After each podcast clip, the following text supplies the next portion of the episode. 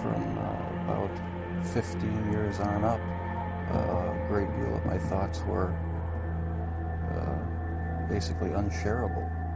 We are all evil in some form or another. Yes, I am not 100%, but I am evil.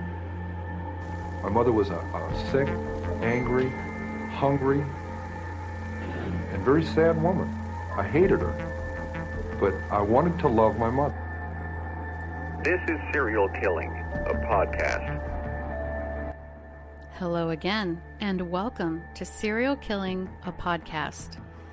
This is Alyssa Carroll, and I am your host and the creator of at serial underscore killing on Instagram, where we go through the life stories of serial killers to see if we might catch a glimpse of why they displayed their famous vile and disturbing behaviors. This week's podcast will be on H. H. Holmes. Herman Webster Mudgett was born on May 16, 1861, in Gilmanton, New Hampshire. And as we usually do, let's get into some history at that time. So, 1861 was truly a very interesting time in history indeed. Earlier that year, the Confederate States of America was formed with Jefferson Davis as the president. Jefferson was a graduate of the prestigious West Point and was also a former U.S. Army officer. The next month, Abraham Lincoln was sworn in as the 16th President of the United States of America. Five weeks after, the Civil War would officially begin. At 4:30 a.m., General Pierre Beauregard ordered the Confederates to fire 50 cannons at Fort Sumter in South Carolina.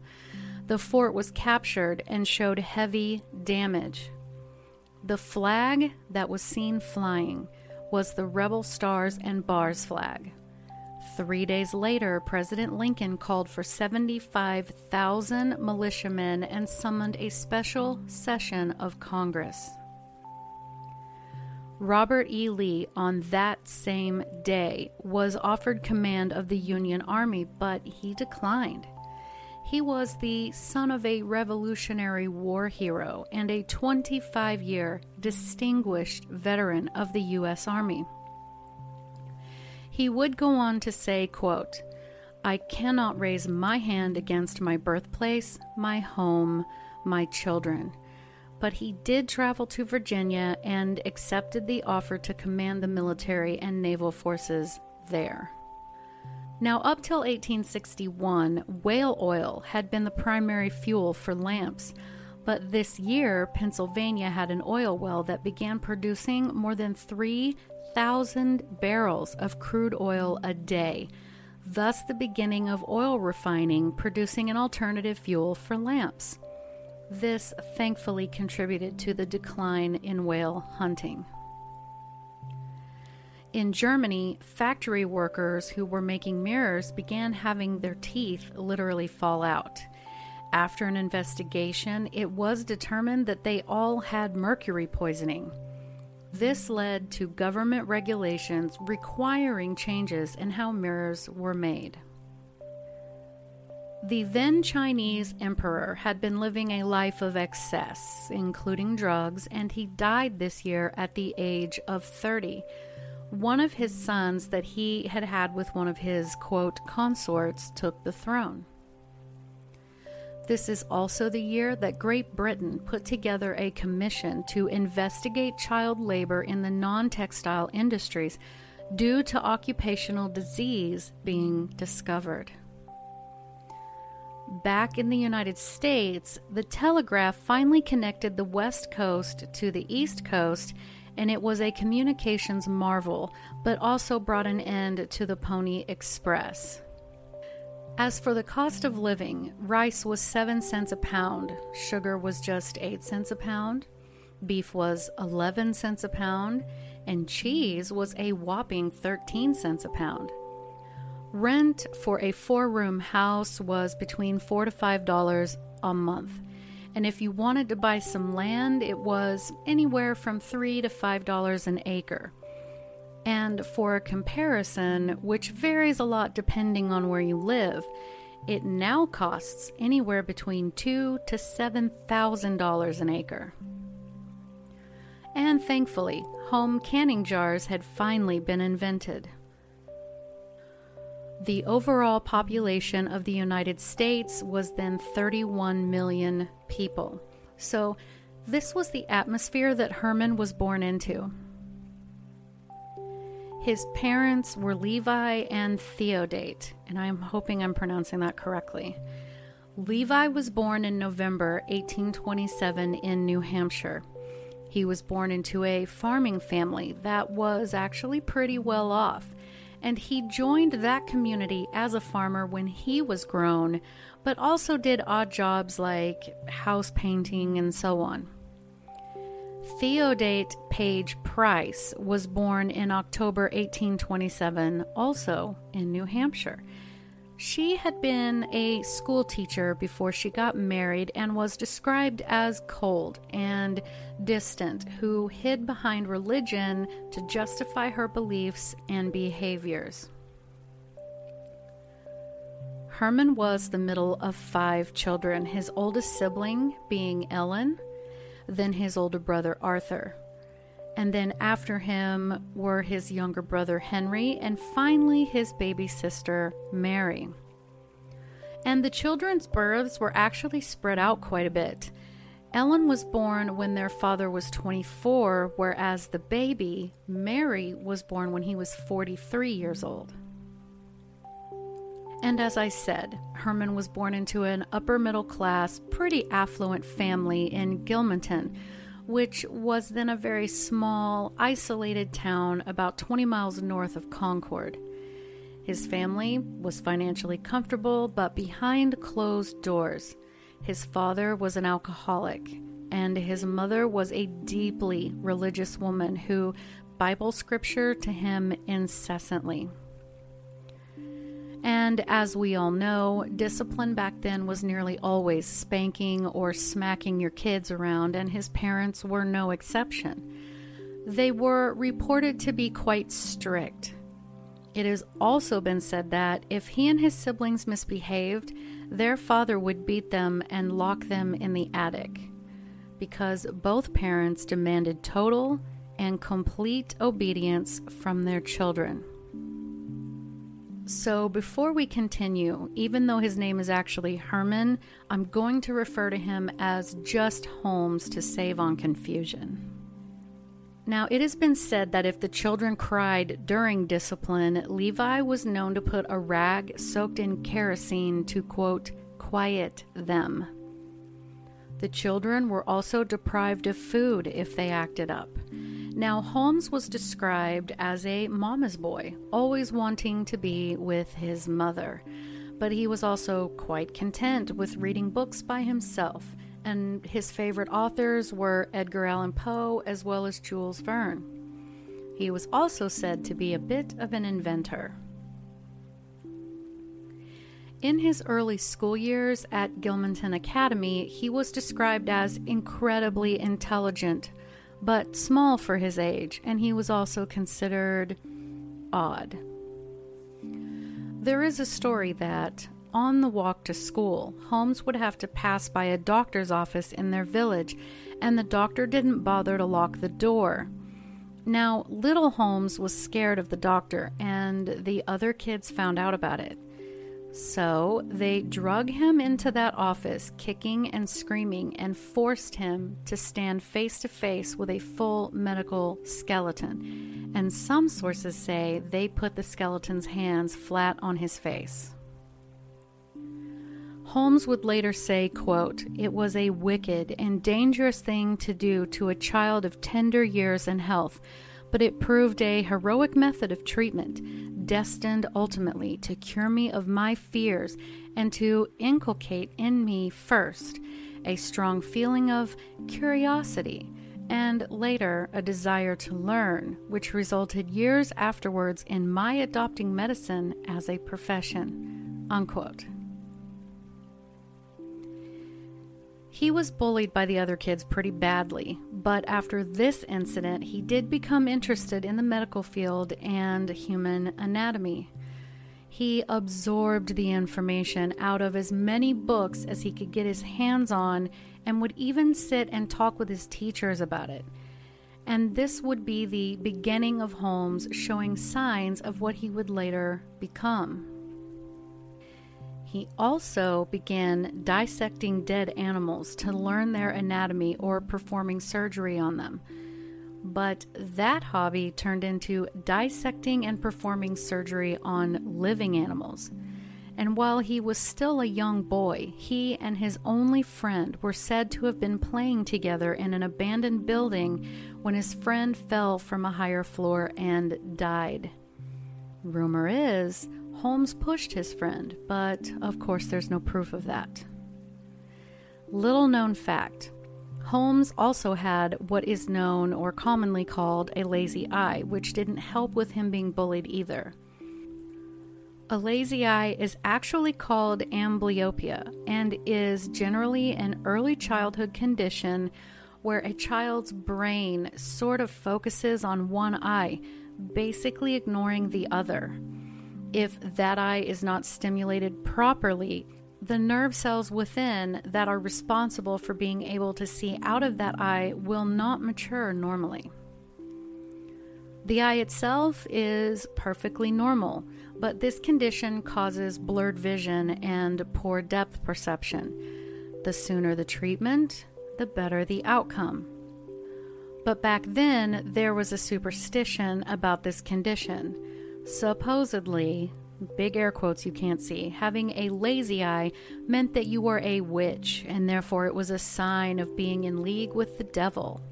Another version of this superstition was that the person was of a quote criminal mind. So the town, and more specifically other kids, liked to tease and make fun of him for that. And to be fair, Holmes did begin to have a bit of a criminal mind. Before he even graduated high school, he was already committing forgery and fraud, including apparently a cure for alcoholism, real estate scams, and supposedly invented a machine that could make natural gas from pure water. By 1878, Holmes was 17 years old. He went with his father to help do some work for a wealthy farmer in a nearby town. This is where he met Clara Lovering, the farmer's daughter, and he was immediately drawn to her.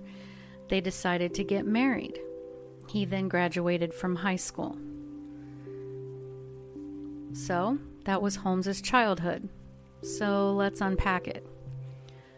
By all accounts, he came from a fairly wealthy family and he went to a good school. His mother was overly religious, much like Ed Gein's mother was, which can pose problems for children if it's taken past a certain point. But back then, most people were fairly devoutly religious, they never skipped church, and so on. So it is reasonable to assume that he watched the society around him behave and live at least in a similar fashion, so chances are he might not have thought much of that aspect. He was considered a mama's boy, but none of the sources I found blatantly called much of any attention to it, not like Ed Gein, as I mentioned. Noted, but not necessarily abnormally so, compared to a lot of children that just naturally have a preference for one parent over the other. But then again, it's no wonder he was closer with his mother if the stories of his father's manner of discipline are to be believed. So, having a cloth soaked in kerosene held over your mouth and nose would most likely lead to poisoning. The airway and lungs become irritated, breathing becomes difficult, and the throat can swell this in turn is painful. It can lead to vision loss. Low blood pressure develops rapidly. The person would most likely collapse. They could go into convulsions or feel euphoria, like being drunk. Please don't do this, FYI. the person would become unconscious, have seizures, feel very weak.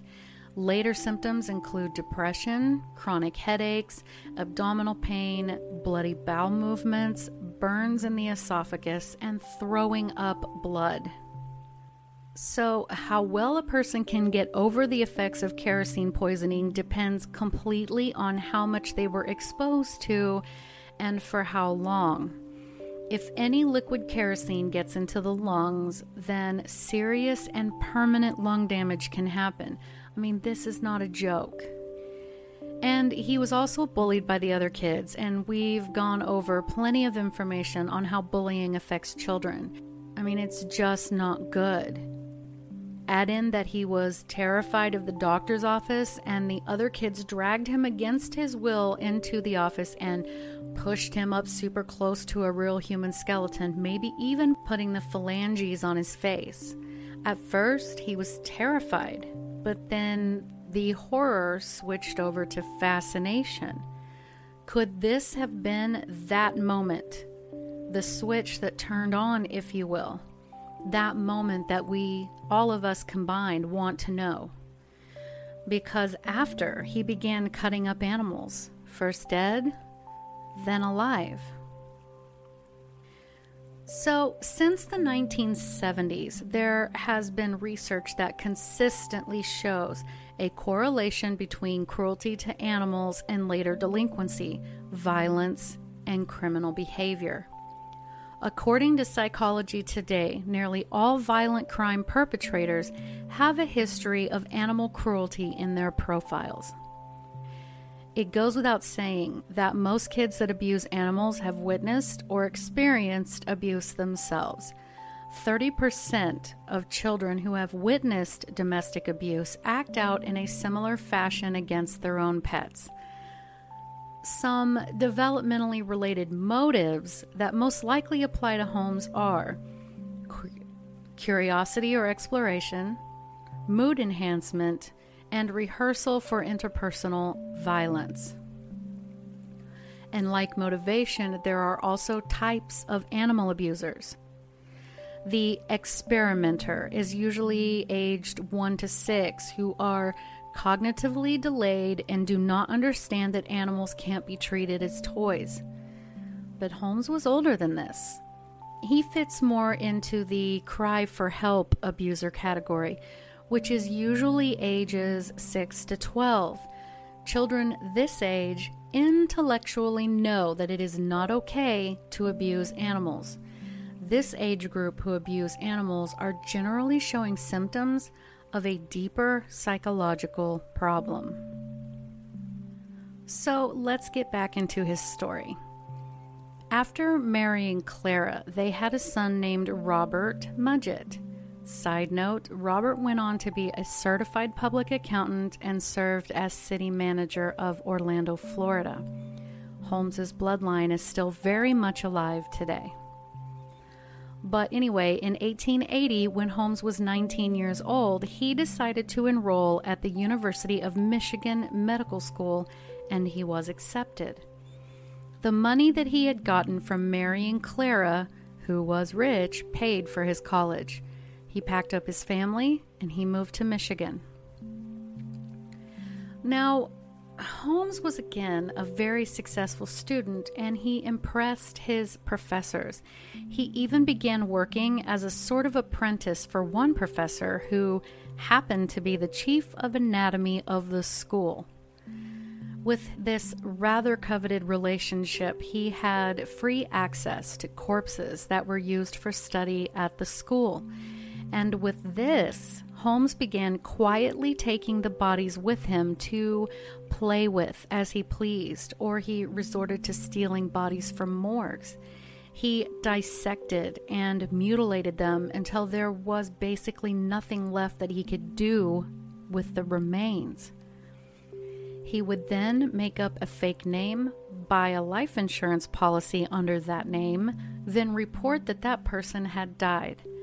Since he had a body, the life insurance companies would pay, and he did this several times.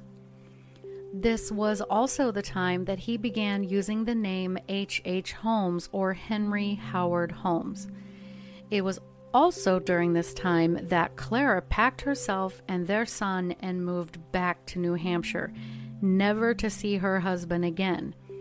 But they also never officially divorced. It was reported that he was physically abusive to Clara. Holmes graduated from medical school in 1884 and was an official MD. With the insurance scams that he ran, he had money and now time, which he used to travel for a bit. He visited a few states. He would take on a job for a month or so and then completely disappear. But he finally settled in Chicago in 1886 at the age of 25 he walked into a pharmacy owned by a Mrs. Elizabeth Holton and immediately loved it. As that part of Chicago was rapidly growing, Elizabeth had more customers and business than she could handle by herself. And Holmes charmed Elizabeth into immediately giving him a job there. Now, back in this time, a pharmacist or druggist was also a chemist, and most drugstores were full of, a, you know, elixirs and potions.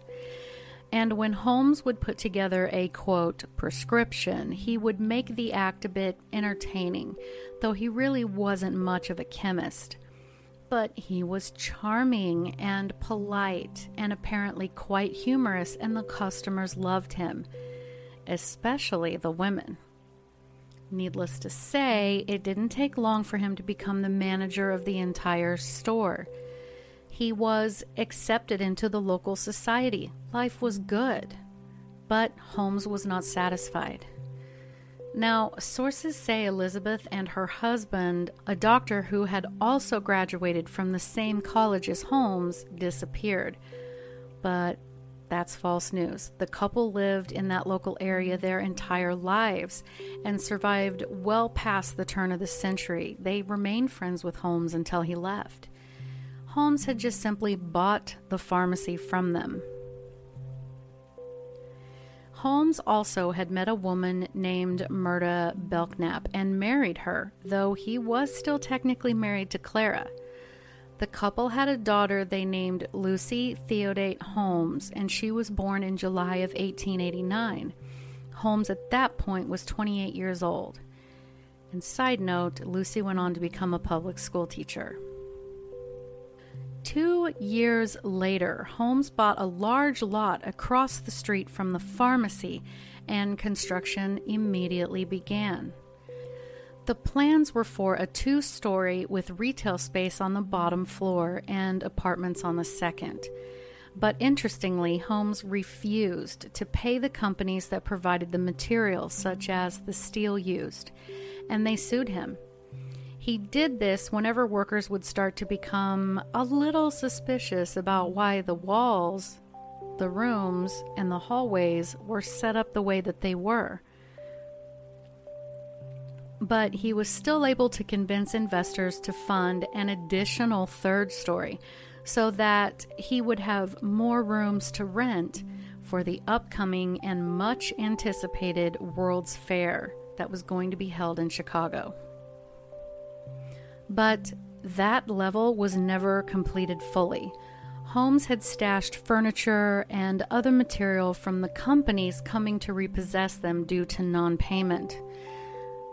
But where had he hid these items? In the hidden rooms and odd passageways built throughout the building. Some of the rooms were soundproofed.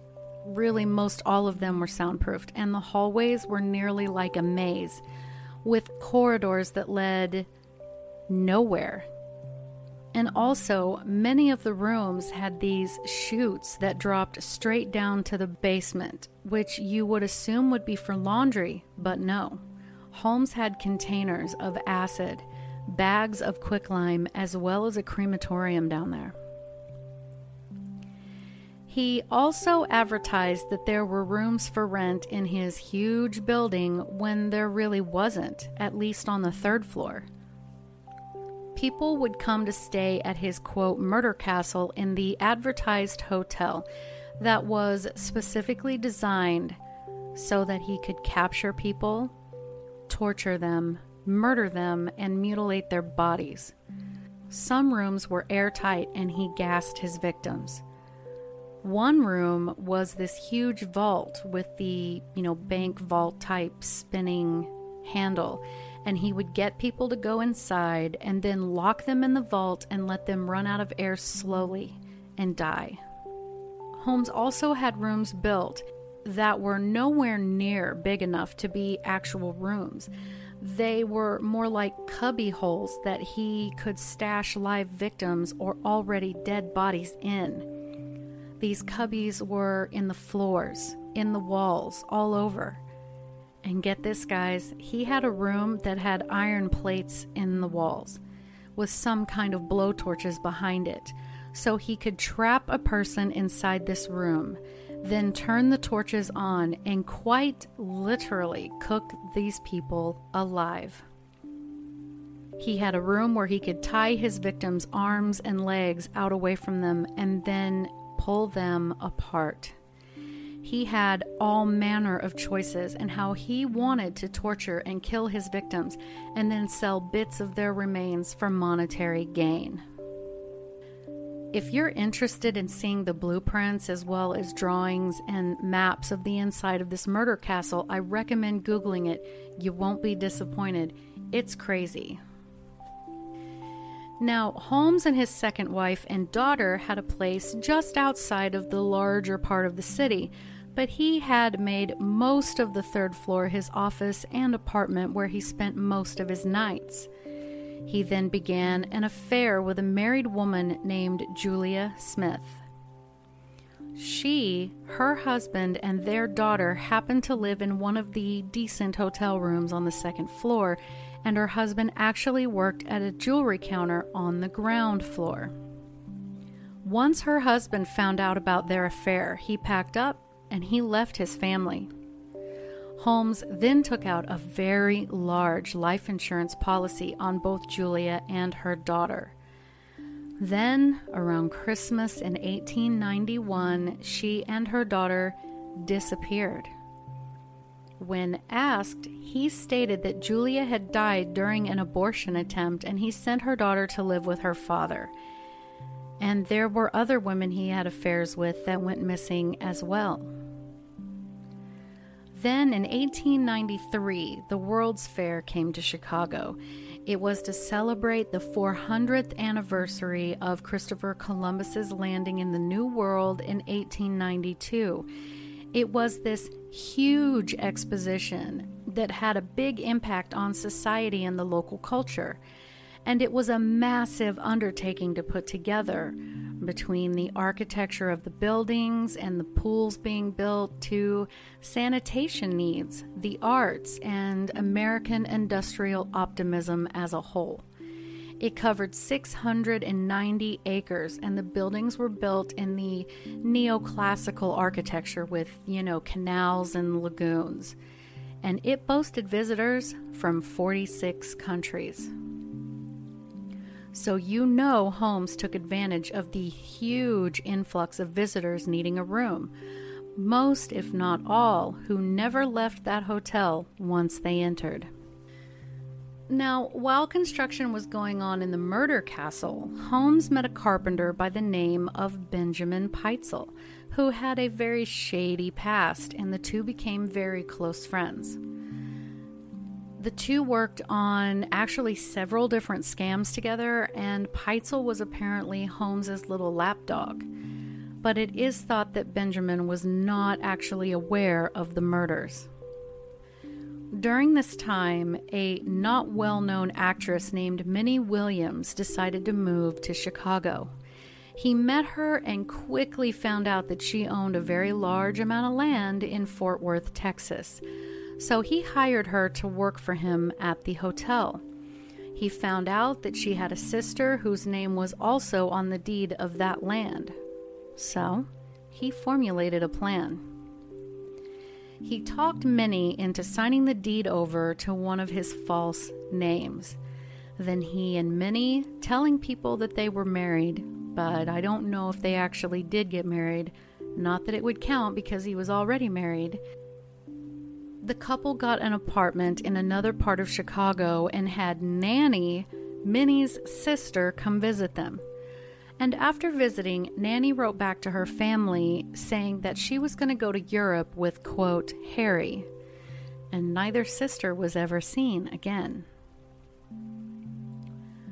So the insurance companies were beginning to get a little suspicious at the number of claims that Holmes was putting in for dead people leaving him their life insurance.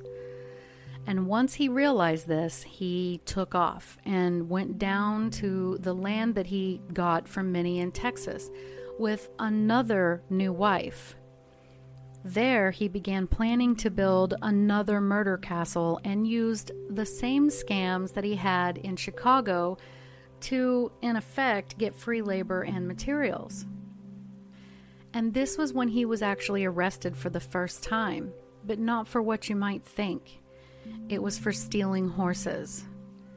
And while in jail, he thought up another scam to fake his own death with another prisoner. Once Holmes was bailed out and he began to get it all set up, the insurance companies, quite familiar with his name at this point, refused to work with him. So he called upon his very best friend Benjamin Pitezel, and he talked Benjamin into opening a life insurance policy under a false name and then faking his own death they agreed that Benjamin's wife would get $10,000, which she would then split with Holmes and with this shady lawyer that they were working with. But Holmes had other plans. He rendered Benjamin unconscious with chloroform. Some sources say that he got Benjamin super drunk, but regardless, he became unconscious and then Holmes set him on fire. Then, to top it all off, Holmes talked Benjamin's wife into allowing him to take three of their five children with him on this trip through the United States and into Canada.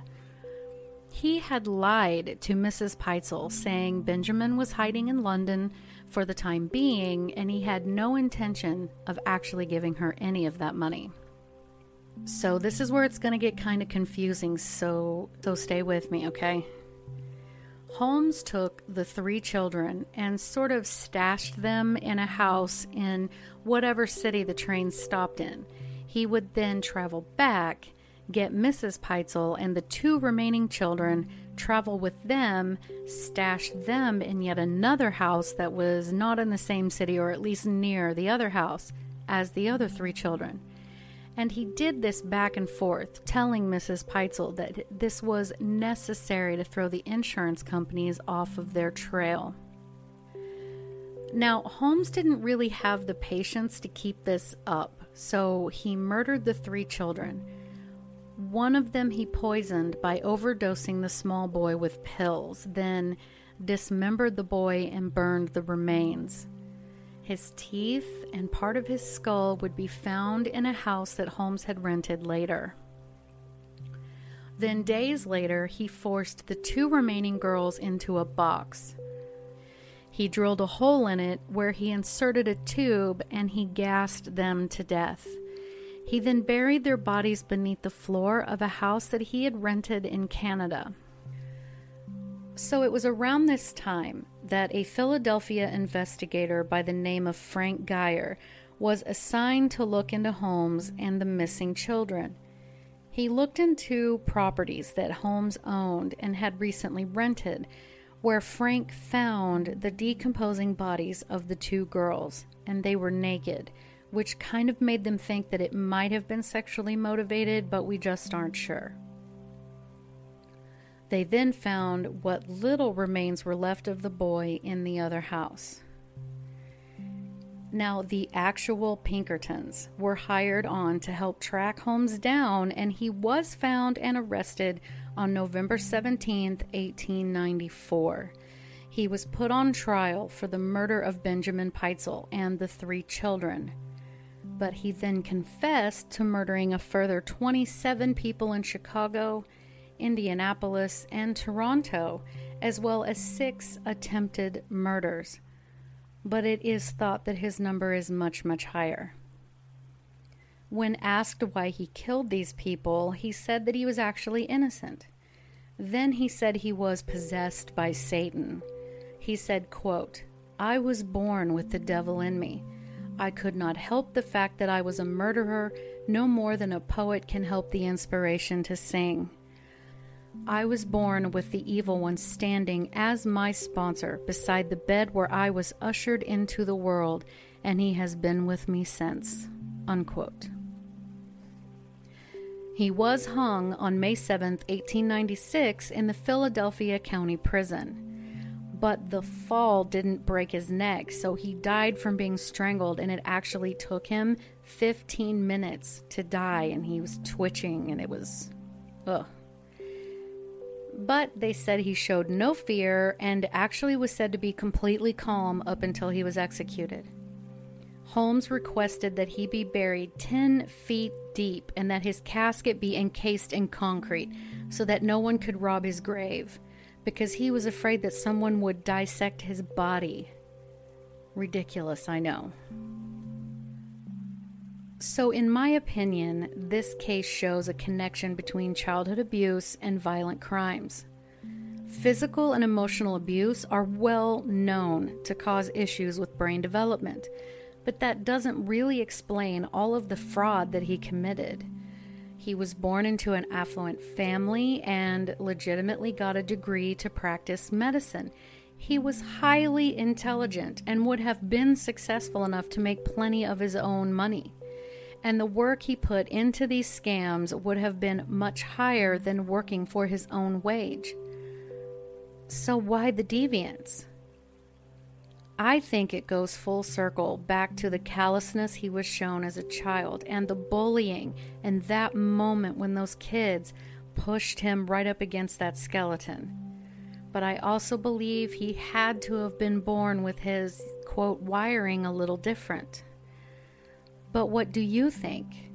Leave me a comment on Instagram at serial underscore killing or YouTube under the same name of this podcast you can visit my website at serialkilling.squarespace.com and also consider sponsoring the podcast through Patreon.